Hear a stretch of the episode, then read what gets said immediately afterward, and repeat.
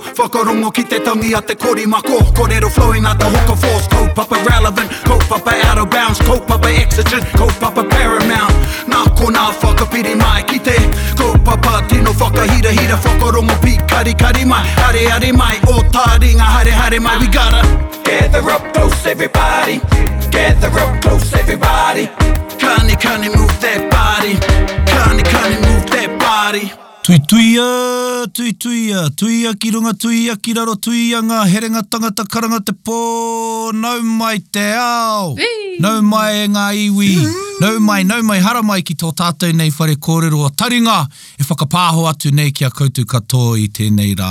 Tēnā rā koutou katoa e aku rangatira, kia koutou, kia kouroa hoki, Jared, roti rā kia koe te tuahine kahurangi, nau mai, hoki mai, ki tā tātou whare kōrero o taringa. Ah. Ai, tēnā tātou. Kia ora, kia ora, kia ora. Ai, tēnā koutou. Hoi no ko mātou. Ko hau nahe nahe nei i tēnei rā e whakapāhu atu ana ai te pokapū o te awamatu. Kei raro hoki nei i te taumarumarutanga o te wānanga o te aroa. Me ngā mihi hoki ki o tātou kaimanaki nei. Irirangi te motu, tainotu kia koutou te māngai pāho. Tēnā koutou. You know what, e te whānau, I just got to say, and I want to say it right here and now, I just love the word nahi nahi. Nē, It just does, it just does something, you know? And I've been trying to use it, you know, ka kōrero anau ki aku hoa o te tai tokera, I try and use nahi nahi as much as I can. Ai, ai. because I, I just reckon it sounds cool. yeah, tikata. Tēnā Yes. koe, tēnā koutou. It's just he Māori te whakaputa. I etahi wā. Yes. Koina. Ai, Ai, ai, ai, ai. ai. Ana i tērā. Yeah. Ai. Yeah. Engari ka haere koe ki wāhi ke atu e ka hua ka titiro korotaha atu e tahi penei aku tamahine i konei i te arawa nei. Ia rau e haere ana ki ngā kohanga reo ka mea taku pōtiki. Oh, ka haere au ai nei ka mea ngā kaiako te arawa. Hea tēnā kupu. Yeah, yeah, yeah, yeah. Me tahi atu kupu no te taitake. Ai nei, ai nei, ai nei. Yeah, yeah. yeah, yeah, yeah. Atāhua. I got a lot of favourites of Te Tai Tokerau. Nahi Nahi is one. Yes. And then I also love Hore Kauke. Hore kauke. Oh, And then man. he, Beautiful. he tai wā ka whakarapopotongia ki te kōrero kauke. Oh, true.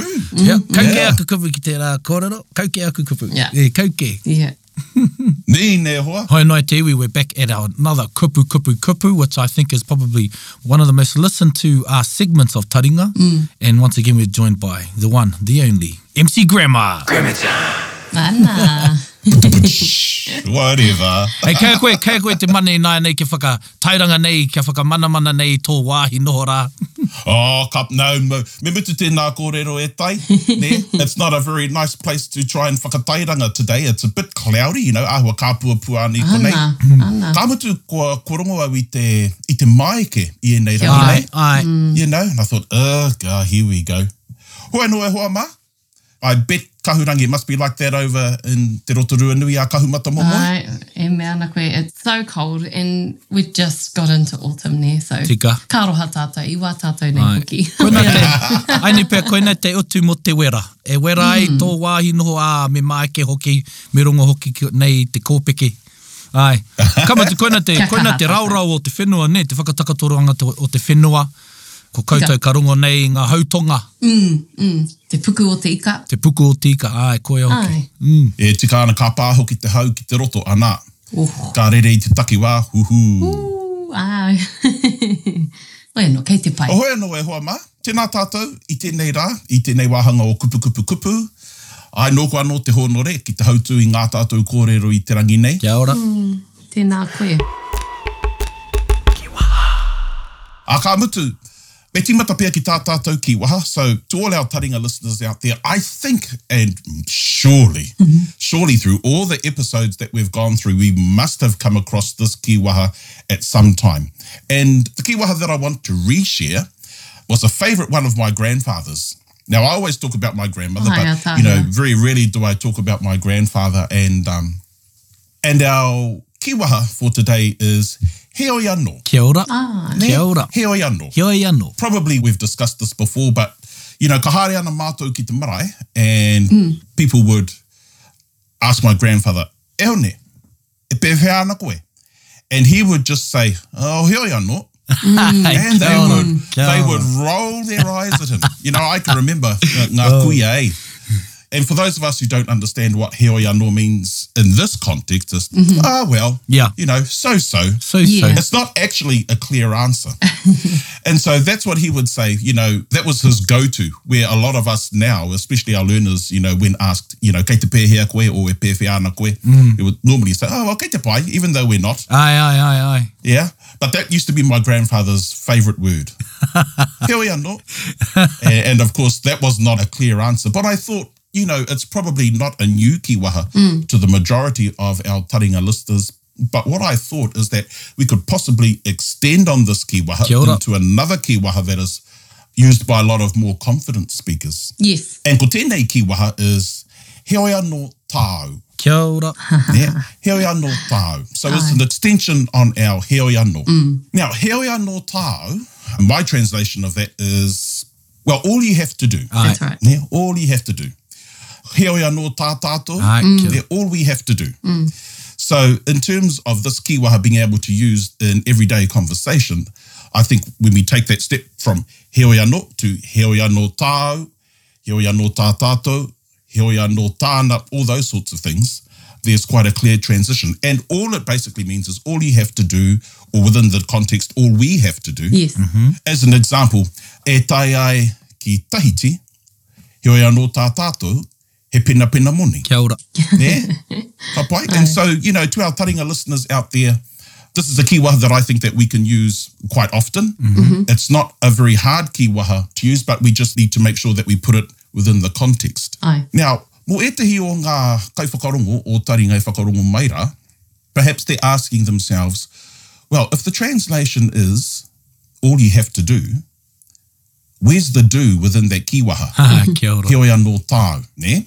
So for someone who may be just starting their te reo Māori journey, they're probably looking for a word like mahi Yes. within the kiwaha to explain the do part of the English translation. Now, e hoa mā, we're going to get into a little bit of R and O in this episode as Here well, we go. pertaining to whakapapa. And the mahi is actually implied within the heoia no tāu, Kia ora. Kia ora no tā tātou. And maybe Kahurangi, can you explain to us how we think mahi is implied? I'm just putting it out there, e te whānau.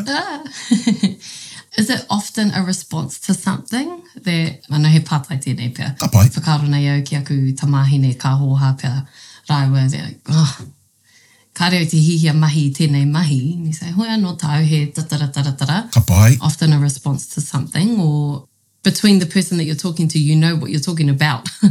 E, ka pai tēnā. yeah. E, whakaaro pai. Pewhi kia koe e tai e hei. A ko te tohu ki ahau nei, ko te whakamahina o te kupu tā. Ai, Tā tātou, tāu. Nā reira e tohu ana ki ahau nei, he mahi kei te whai. koe rā. I roto i tēnei horopaki nei. Ana, ko, a, ko tāu he pena pena pūtea. Hei, hei, hei ko tāna, you know, all those types of kupu. Rawa au tino mōhia hea te ingoa o aua kupu rā, e, e tai? Hea, what are the... Yeah, the Pākehā. Yeah. When we're talking about the R and O categories, it's implied within the actual kiwaha because we've used the word tāu or tā tātou or Ai. tāna. And because we know that any action or any mahi is in the R category, there's no reason to add in the word mahi because it's already covered within the tau, Aye. you know, within the possessives, so on and so forth. And that's why this kiwaha, it's implied that there's an action. Ai, Ne? action, ai, koe. Uh, hoia no tāu, hoia no tā tātou. Uh, no reira, e hoa mā, e mau ai uh, e te āhuaranga o te whakapapa, hoia no tā tātou, he kōrero, he matapaki, Kia ora, ne, kia he ora. whakawhitiwhiti whakaaro. No reira, e hoa mā, that's our kiwaha, and hopefully that today, oh, we've got a, we've got a I have a pātai. pātai. Yes, I yes. have a pātai. See, etahi wā ka te ahua, te whakatakotoranga o te kupu heoia no H-E-O-I. Engari, but sometimes you see, o, ka rongo koe i te whakahua o hoi. Is that like a dialectual thing or is it, it I, I know it doesn't, it's still, still the same kupu, but it's often you see hoi anō or heoi anō or wheoi anō. Fioi, hioti. Yeah, there's a whole lot of them. Yeah, yeah, yeah. Just as Te Puaheidi said, you know, you've got heoi, you've got hoi, you've got heoti. Heoti, yes. I've even heard wheoiano. Fioi anō, Yes, ai, koe. ai. Oh my gosh. And you know, that's, you know, Norotaki Yamato, but my ears haven't become quite accustomed to that way of. Ai, ai, ai. yeah. Oh, hoi anō, you know. Yeah. Koe nei te reo Māori me ona rerekētanga. Yeah, so you're absolutely right here, Kare. You know, hoi, heoi, heoti, wheoi. And I'm pretty sure there may be a couple out there, but ko taua tikanga anō. Yeah. Kau ke ana rerekētanga neha. Correct. Ai. Yeah, Ai. yeah. So it's not necessary, it's not like a, it's, he arei te ture, eh, kei a koe te tikanga mehema ka whakamahi koe, N- none of them are wrong or right. Yeah. Mm. Kei a koe. Aye, Mm-hmm. Aye. koina. But I must say, and I'm not saying it can't Mm-hmm. happen, but I haven't heard heotia no tāu. Aye. Yes. There, Papai. as the kiwaha. I haven't heard that either. Yeah. Mm. I haven't heard that variation yet. No, ahau hoki. Mm. Aye. And I think hoi is quicker. Yeah, Hoi, yeah. tō, ko te whakahua te mea e mea nei, a kona te tō whakatakatoranga te pene. Kia ora. Aye. Before we move on e tai, I just want to understand, me pēhea e whakaoti ai i tētahi rerenga e whakamahi ana i taua kiwaha.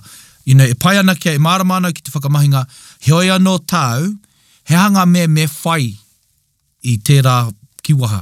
He, he oi anō tāu, he? Well, so I would say there are two main options. It would be heoia no tāu, he pena pena muni. Aye. There. You could possibly get away with a kō A after kō, that. ai, ai, ko rangona tēnā, ai. Aye. So you could heoia no tāu, ko te whakapātu, Ah, yes, yes. you know, ki te kaumātua or something like that. Māramanau. Aye. But beyond those two options, there's a natural flow within kiwaha and within conversation. Kia ora. I mean, you can get quite technical and make it specific to the context, but in terms of the natural flow on from the kiwaha, I would suggest heoia no tāu he, whatever, heoia no tāu ko, whatever. Kia ora, kia ora. Ka pai. Okay. Yeah, yeah, yeah. Ka pai. I want to go on more, but because it's such an interesting Same. kapu. I know, I've got plenty of other questions, but Yeah, me haere tonu.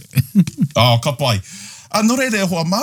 Uh, ngai taringa, if you remember back to our last kupu kupu kupu episode, we had a really good conversation about whakapapa. oh, yes, kia ora. And you know, just a bit of a huri tau, we went through a number of kupu that possibly aren't heard often within everyday conversation.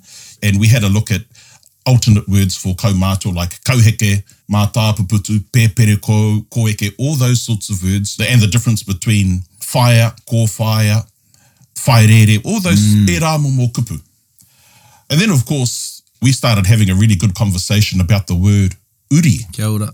And hopefully there was something there that people can take away with them that made sense as to why Uri would be a term which doesn't really follow the rules of an or when pertaining to whakapapa. He pai tērā kōrero e hoa, because I want to say I can use it with confidence now, with some well-informed kōrero to have me use that with confidence. So e koutou mai, if you're using ngā uri o without any idea or you're worried about being questioned upon or else to why, go back to the episode and mā reira pia e, you know, you get some confidence and understanding as to why. Yeah, and of course, you know, that was just my explanation in terms of my understanding of the word.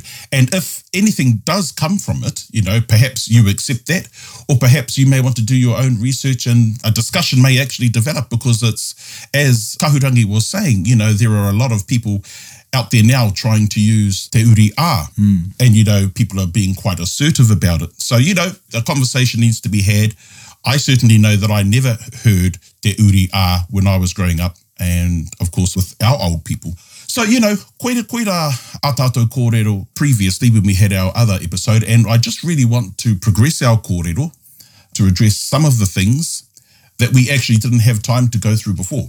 Nā reira, I actually, kia tīmata tātou ki e tihi anō kupu e pāna ki te whakapapa. Kia ora. You know, so let's start our conversation with some other words that pertain to whakapapa, but that I think a lot of our listeners may not have heard before. And I want to start with the word karanga Mm, kia ora. Ai, ka pai.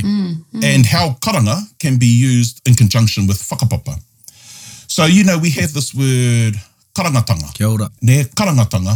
And karangatanga, you know, when we have a look at the word, it can mean relatives or it can mean broad groupings. yeah. broad grouping. So that's karangatanga. Now, of course, the first time I heard the word karanga used in conjunction with another whakapapa term was when I went to this marae, and it's actually Mokau Kohunui Kia ora. in Pio Pio there. And he tangihanga te take i haere ai mātou, and ka tūtaki au ki tētahi o aku tūpuna, ka rea noa i tūtaki i tauawa. So I hadn't met him yet, but I knew of him. And I knew he was a well-renowned kaumātua within our iwi. And ko te ingoa te kaumātua nei, ko Uncle Tohe Rauputu. Oh, rauputu. Ai. He was a very well renowned kaumātua. Anyway, my grandfather said, and this is possibly another kiwaha, whenever you meet someone for the first time, you have an inkling as to who they are anei te kōrero, you know.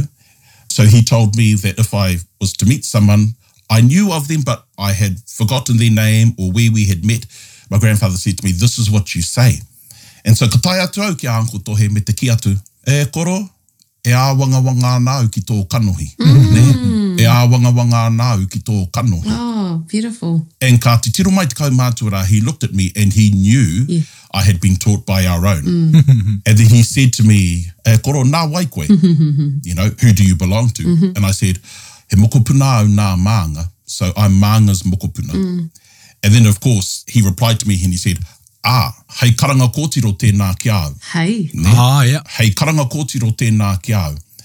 And that's the first time I had heard the word karanga kōtiro used. Yes, yes. Kia ora. Yeah. Now, karanga kōtiro and the way we use karanga, he could have said, he kōtiro tēnā nāku. Yeah, Ai, ai. ka pai. But when he used the word karanga kōtiro, it doesn't imply that it is his actual daughter, Kia Yes. ora. but what he says is, she's like a daughter to me. Yes, Mm. Mm. marama. Yeah. So it implies that there is a whakapapa relationship there, but not necessarily a close relationship. Now, that's my take on it. Ai. Yeah. ka pai, because I then started to think, well, what's the difference between kōtiro and karanga kōtiro? Kia ora. Yeah. Ai, ai, Yeah? ai. What's the difference between whaia, whaia keke, and karanga whaia? Karanga whae. Ai, ai, ai. Mm-hmm. Ko ngā ai, layers. Koira. yeah. So when we have a look at how karanga can be used in terms of whakapapa, I think it shows that there is a whakapapa relationship there, but not necessarily a close one. Aye. Because I would never, well, I suppose you can call an auntie a karanga whaia, yeah? Aye. But you know, say, hey, hey, karanga whaia tēnā ki au, hey, karanga matua tēnā ki au, that's like a mother or a father to me. But when we start talking about karanga kōtiro, karanga tamaiti, once again, I think there's uh, whakapapa link there, but not necessarily a close one. And it shows the difference between Yes. a kōtiro and a karanga kōtiro, if that makes any sense. Ai, ai. Yes, makes sense. Nō reira, e tai ko mānga tō kuia tō kraura nei. Oh, taku kuia. Ai. Tō kui, ā, nā reira, i ki ai, ā, he karanga kotiro ki au. Ai, koinga. Ai, ia, ia, mārama anau nai nei.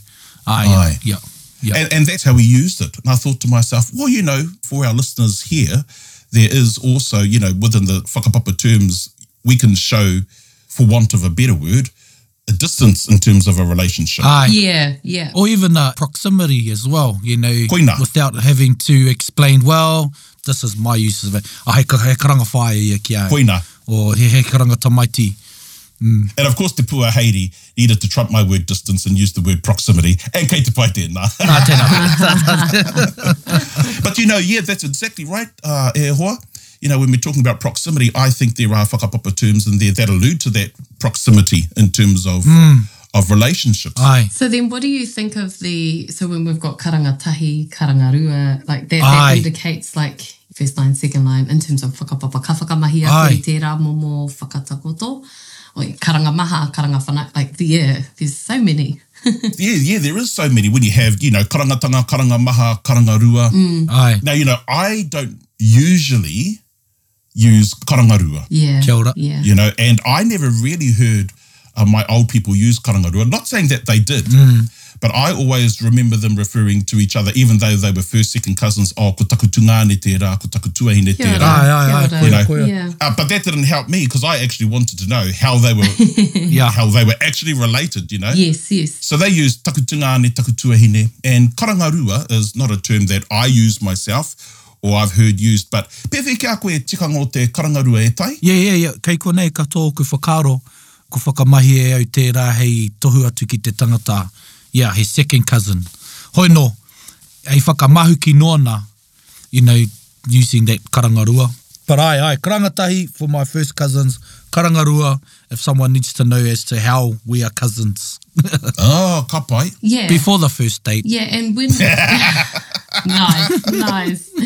But I wonder if that was just introduced, you know, because Yeah. that's how Pākehā identify Koina their hoki family taku te tiro. groupings. Yeah. Mm. Yeah. Haere te mea e ki ana kei te he tō whakamahi i tērā, but that's probably why, because, you know, um, we're kind of like, we all whānau. Yeah. Engari ki te hihia, koe ki te ata whakamārama kei hia tērā hononga a whakapapa nei. Ai, ai. Mm. Koina hoki taku tirohanga a ki taua whakamahinga. Yeah. Yeah, ka pai. So, you know, there's a whole lot of whakapapa terms out there that use karanga in conjunction, you know, karangata maiti, all those sorts of examples. And I think it's just good for our taringa listeners to be exposed to. Yes. In terms of karangarua, kaori aku kōrero e pāniki tawa kupu, but I know it's widely used Yes. throughout te ao Māori and Ai. mehe mea i ahu mai i te whakaaro ki te whakapapa Pākehā, kia au nei e pai ana tērā. Ai, Ai, ai, ai. You know? Tino. Ai. And I know that our people from Te Taitokero, they use the word kahi Kahi. heaps, eh? O mete. Or mete. Mete. Kahi. Yeah. Ai. Ai. Ai. So you know e hoa mā? That's a couple of kupu that we can introduce into our kite kupu. E nā koe. Mm. You know, and there's also words like hungawai or hungarei, Kia ora. yeah, which most people use. The hunga wai hungarei, does that depend on the gender of the in-law or nah? Eh, Karekau. the same. Ah, yeah. yeah. Karekau, kia mātou, kare au i tupu ake i roto i te whakamahinga o te hungarei. Ai, ai. Ko te kupu kia mātou, ko te hungawai. Ai, ai. ne? But and then of course I realised that the majority of Maoridom actually use hungare. Ah, Aye. you know, he he pai te rā ki au. But of course, when we start getting into ko taku hunga wai tēnei, and if you can't see them, and if you don't know if they're a male or a female, then you know, Yeah. karangirua ngā whakaaro o te tangata. Ai, ai, ai, ai. And you know, now I've heard hunga wai or hungare is starting to be expanded upon, so you could have hungare tāne, hungare wahine Ai, okay. you know, just to reflect mother-in-law and father-in-law. And of course, hunaunga, you know, son or daughter-in-law. Kia ora, hunaonga, hunaonga. Yeah. Aye. I used to always get those mixed up, even pēhea te, ko te taukete, me te auwahine, Ai, me te autane. Mm. mm-hmm. au tāne. Mm-hmm. Yeah. Yeah, hea te me e hāngai ana ki tō ira. Ia ori te ana ki tō ira. Ko te taukete tērā. Ko te taukete tēnā. Ah, kia ora. Ai. No reira, my brother-in-law would be taku taukete. Kia ora. My sister-in-law would be taku auwahine. Au wahine. Auwahine, yeah. I remember first learning, coming to grips with those terms and introducing my brother as my autane. Ah, ka pai. I whakawahene au i a hau. I whakawahene au i a hau. I'm like, oh, taku au tāne tēnā o mea rāwa te. Ah, yeah, yeah. Yeah, so you have taukete, auwahine, autane, you know, and there's a whole lot of so talking about whakapapa can be quite a perplexing process, really. Hmm. You know, and just taking Te Puaheiri's example that by using the word autane, aye, Aye. by using the word autane, he actually put himself as a female. Ai, Ne? Ohoe no? Tātou katoa ka pērā i ōna wā. ai, ai, ai. Ne? Tika. Ia tātou e, e ako nei te reo.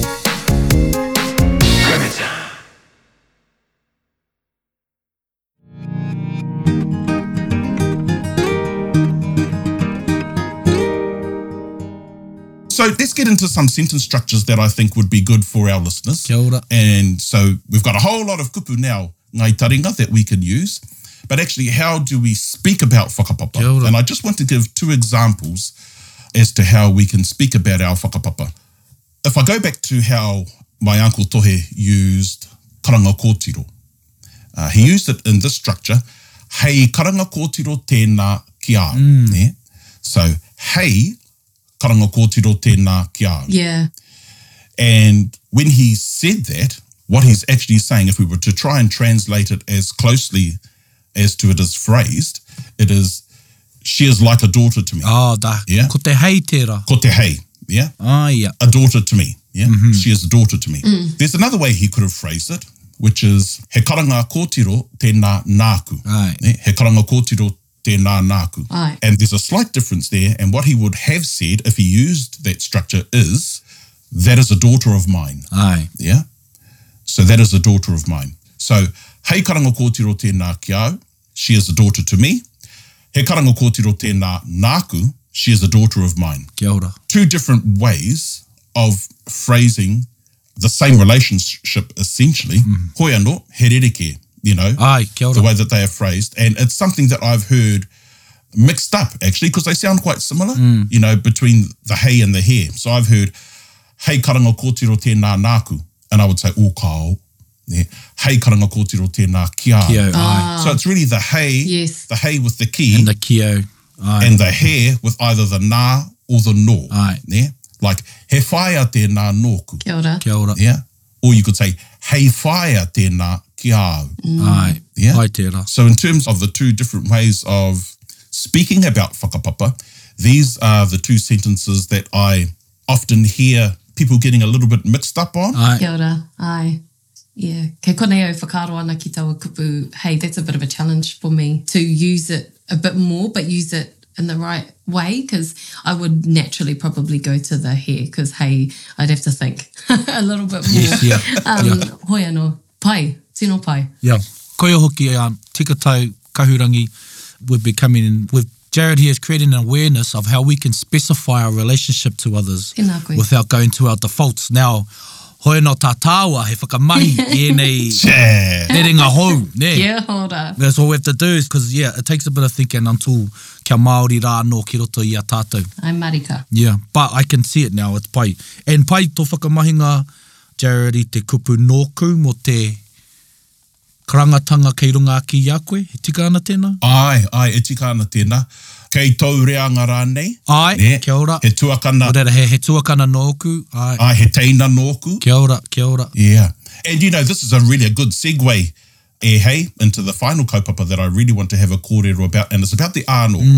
Kia ora. And you know, we're just going to have a conversation because I know there are a lot of different thoughts around iron ore. And you know, I've been teaching iron ore for a little while now, and I think I've heard most of the rationales as to why people choose the iron ore in terms of whakapapa. Now, you know, e hoa mā, the iron ore doesn't have anything to do with age or within place of birth and order of birth. Kia ora. Yeah. So there are a lot of people who think, oh, well, this person is older than me, so then they deserve to be in the all category. But my feet are bigger than his. yeah, well, there you go. and, you know, of course, in terms of tuakanatena, tuakanatena, they see that as being a rationale to possibly put the tena in the R category because they were born second or third to the that, that particular person.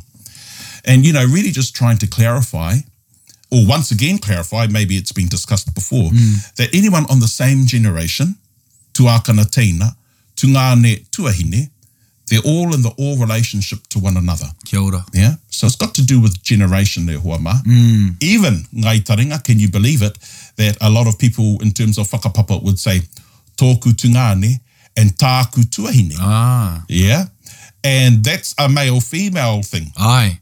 And there are a lot of men out there who think that tuahine are in the R category because it's a female. And we just need to dispel Aye. all of that right here and now. Kia ora, kia ora. It has nothing to do with gender. It has nothing to do with order of birth. Aye. It's all about generation, e te whānau. Generation, kia ora. Tapai. I was waiting for Kahurangi's reaction. She goes, what? Well, okay. Wahine are in the R? I'm like, hmm, okay. yeah, I know. And that's quite a chauvinist way of viewing whakapapa. Wow, this is what we're dispelling neha e hoa. That's right. We're trying to break ideals and philosophies that we think are Māori. Engari, kao. Kyle, Aye. I never ever heard any of our old people, my old people rather, say kotaku tuahine tēnei. I'm like, Ai, where the, where and when did this start becoming a thing? yeah. yeah, Yeah. tika. And I think too we get, mō tātou e ako ana ne, we get really precious about certain concepts in terms of te reo, and then we get a bit too deep. Whereas sometimes you've just got to draw the line and go, no, it's all, and that's it. That's why. And I think to just like relieve, if you're struggling with this, this e hoa mā, it's to relieve yourself of that idea and this is it. And then go from there. Yeah. Don't worry about why. Just go like, this is it.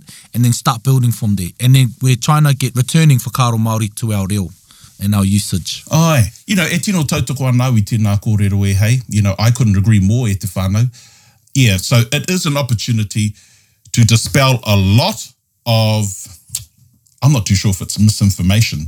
Well, how else did they learn Could it, be. you It know? could be a How little else did bit of they- that, you know. Yeah, yeah. Um, and also political could be a little bit political as well, Absolutely. you know. Hoi anō. This is what wānanga is about. What's funny is like, i, i au e whakarongo nei, tēnei, i tētahi hui ahau i tērā wiki, m- both of the words and the, the things that we're talking about were brought up. It was a panel discussion and one of the ladies, she had finished her kōrero, she turned to the next lady who I know understands the whakapapa of way things work and she said, oh, ka hoatu te rākau kōrero ki taku tuahine. And you know, those of us sitting in the room, like, oh, and it ka tiki atu i ei te hopu oro. She's like, oh, tēnā koe, uh, tēnā mihi ana ki ngā karanga whanaunga e noho nei. Because there were a few other wahine sitting on the panel and that was her way of kindly saying, you know, that tuahine tuakana taina. Oh, she said, um, e mihi ana ki ngā tuakana, kei wānga nui ngā karanga tuakana, or something like that. I, I can't remember if she said Ka pai. karanga tuakana, but it was to kind of remind kindly, e harahau i tō, well, I'm not your sister, not in that way, Ka but, pai. you know, te, te Ai, ai, ai. separ- Kia ora. differentiate. Aye. And what a beautiful way of addressing I that. know, I Ne? thought that too. I said, oh, tēnā Mm. koe, it was beautiful, yeah. Yeah. Yeah. And rather than directly correcting that person, you exemplify the proper way to do it. Ai. You know, the correct way to do it. No reira he pai tēnā. I do that with my kids all the time. yeah, well, that's the easy part. We can do that. Um, just one thing, here, Tai. Is it okay to address someone as taina? So, you know, ka tū tētahi ki mua nei i au, ana, ka whakai au ki tāna kōrero, ka tū ake au ki te ki. Ah, uh, hei taunaki nei i ngā kōrero o tōku taina. Aye. You know, but is there a faux pas Māori i roto i tērā? Yeah, I hear you. to acknowledge someone as a taina? Because I think we're getting precious over tuakana taina. Engari, he meka tērā, he tika. Koina.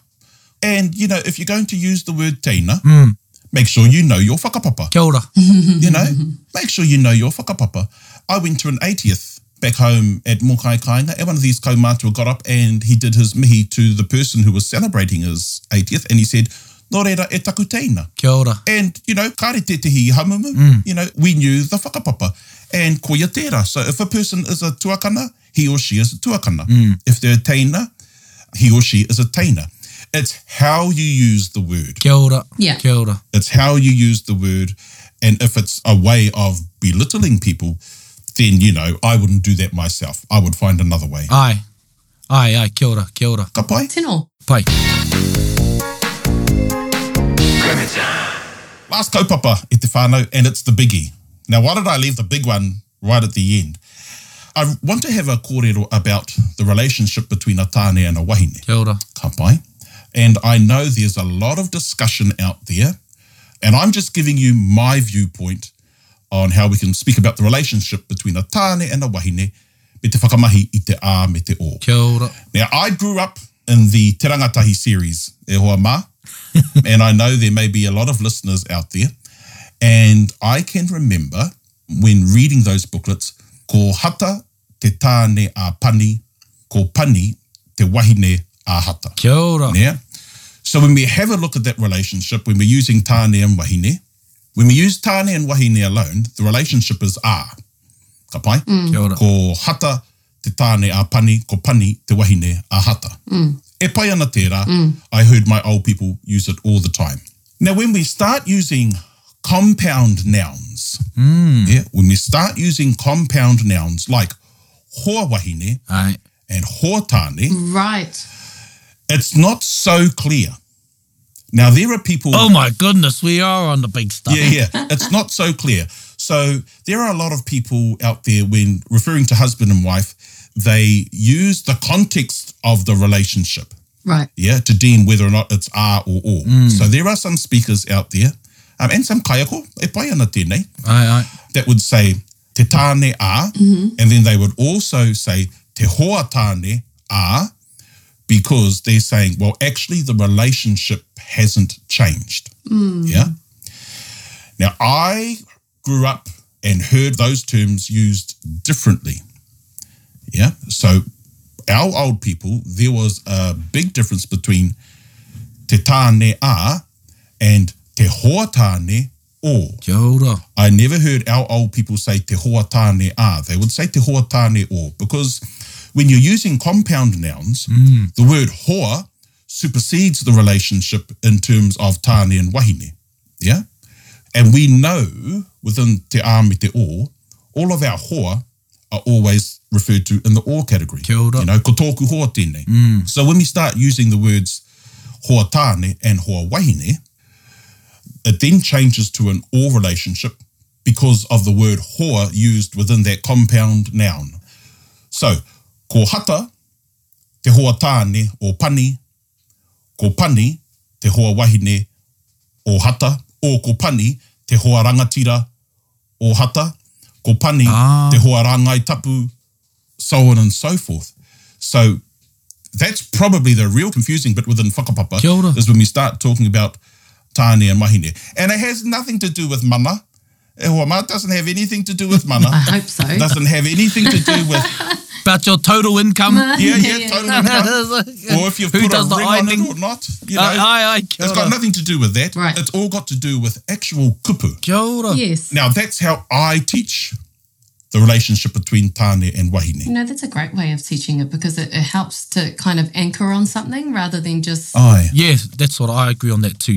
If we just look at grammatical functions of the words, you know, it's more solid to anchor on, as you said, kahuranga. Yeah. So, Jared, you can say, haere ki te pāti, kimihia i tētahi hoa tāne mōu. Ka pai. And if I said, kimihia tētahi tāne māu, koina te rerekitanga, ka whai tonu te rā i, i te, te tikanga o te āmito. o. Ah. Koina, ka taka atu ana te hoa, ko noho ā.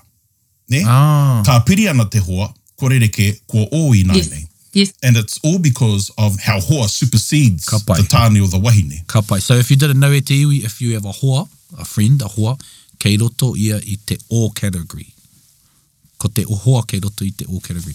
Pai tērā. That's really helpful. Yeah. And hea i a ai te tāne me te wahine. Mm. Well, I've heard it all, e hoa mā. You know, We've heard it all. it all. I, te tāne me te wahine. And one explanation that was shared with me, and it was actually shared by Te Heketu Blake, you know, and ki tāna, kā rehe tapu i Wainga Nui i te tāne me te wahine. You know, kā rehe tapu i Wainga Nui a rāua. Ai, ai. Seen it all, done it all, if you know what I Ai, mean. ai, ai. Ai, ai, ai. Yeah. And that makes total sense to me. Yeah. You know, I didn't need an explanation in order for me to accept that Tani and Wahine were are to one another. Kia ora. Because it was just something that was ingrained in me.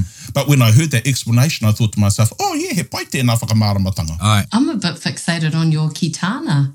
I don't use that often. You said, yeah, kitana. Well, Same as hey tana. Hey kotana. yes, yeah, hei tāna, ki Mm. tāna. Ki hei ki tāna.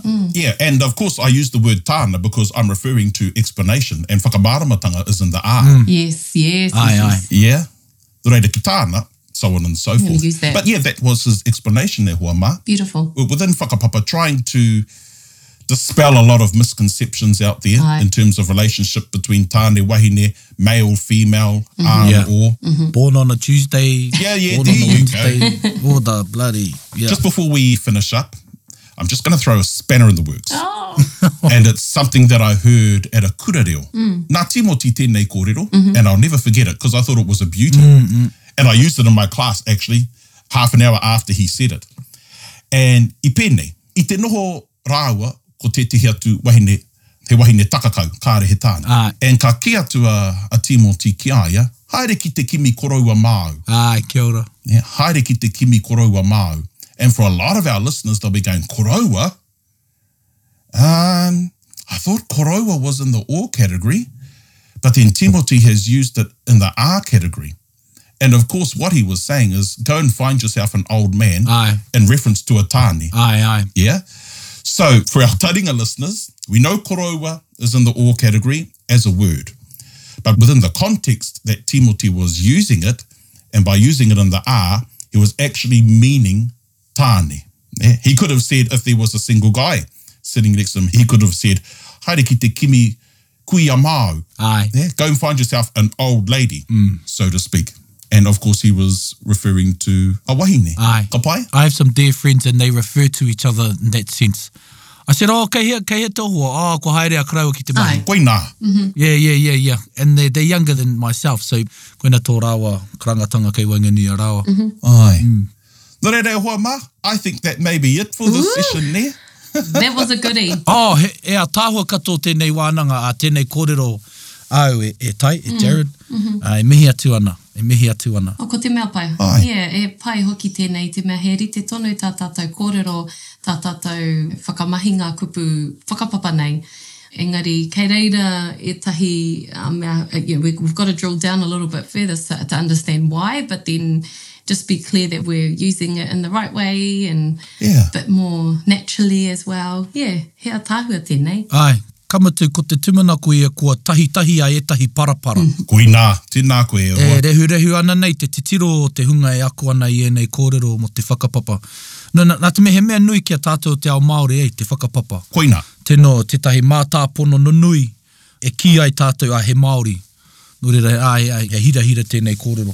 Ai, Ai, nō reira ngai taringa, ko tō e whakarongo mai nā, ko te tumanako, ko puta he oranga i roto i tā mātou kōrero i te rangi nei. Hoi anō tā tātou atu i nai nei, e, he whakau, he whakau, he whakau. Mm -hmm. kia ora. So, you know, e te whānau, all we really have to do is be a little bit adventurous, yeah? And, and actually being a little bit more considered as well in terms of if we are going to speak about whakapapa, let's try and use some of the new sentences or some of the new words that we may have picked up from this episode. Already be sure if we are going to use the R and O that we understand the rationale as to why we are using te wahine R or te hoa wahine O. Yeah. Mm. yeah. Yeah. Ono, tēnei au e mihi atu nei. Ka pai. Another awesome episode e te whānau. Oh, very, very, very awesome. Ka nui te mihi ki a koe hoa. Ai. Wei, te iwi, i mua i tana wehenga atu, hoi anō tāna he, he whakahuaki nei i te waiata mo te wiki kei a koe e tai, e Jared. Oh, ka pai e hoa mā. You know, this takes me back to the time when I was skinny at university and one of my lecturers, Hirini Melbourne, ka pai, and this is a tribute to him, mai te kākano, whakarongo mai.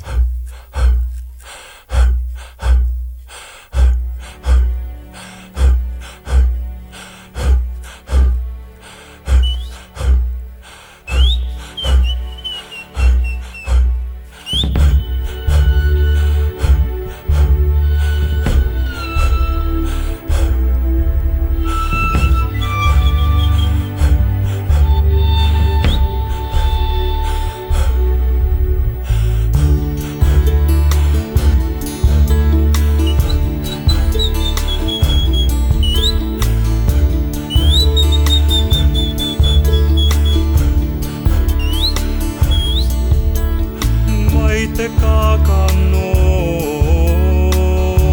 Ka tupu te purapura I uia mai ia Arangi a te a I ruia mai I rangi a te a mai ngā pūtake ka umai te waiora i umai ia papatua nuku i umai ia papatua nuku mai ngā raure kā Kau mai te hauora I u mai ar Arangi nui I u mai ar Arangi nui Ka pua oi, ka pua ngā hae, ka pua ngā hua, ka kākano anō. Ko tātou rā i tēnei wā. Hei! Tihei! Mauri ora Tihei Mauri ora mm.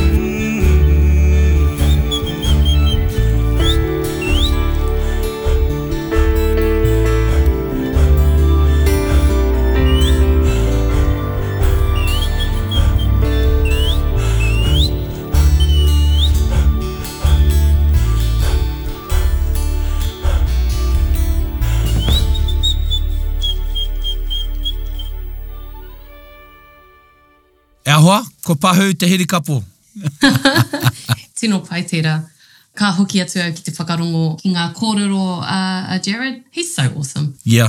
And these things, um, me, me hoki hoki ki e nei kōrero ne. There's so much to learn and pick apart and I mean, we could have sat on Hioia no. That's right. I had some more questions. Well, yeah, and because we have so many renderings in Te Tai Tokiro, hoi nā no, Tika. hoi rā no, hei hoi nei anō, but we can Yes. revisit those another time. Puritia. I didn't want to derail our conversation as we were heading into the kōrero mō whakapapa, but yeah, another Ai. time. Mm. Ah, that's right. And kāre kore mō te hunga whakarongo kei a rātou i tahi pātai. Aye. So, And you know, that's the thing, e te iwi, and uh, a lot of we get great feedback that she's uh, uh, hearing a lot of people that listen in, especially for kupu kupu kupu. You know, if you have any partai, that's what I say.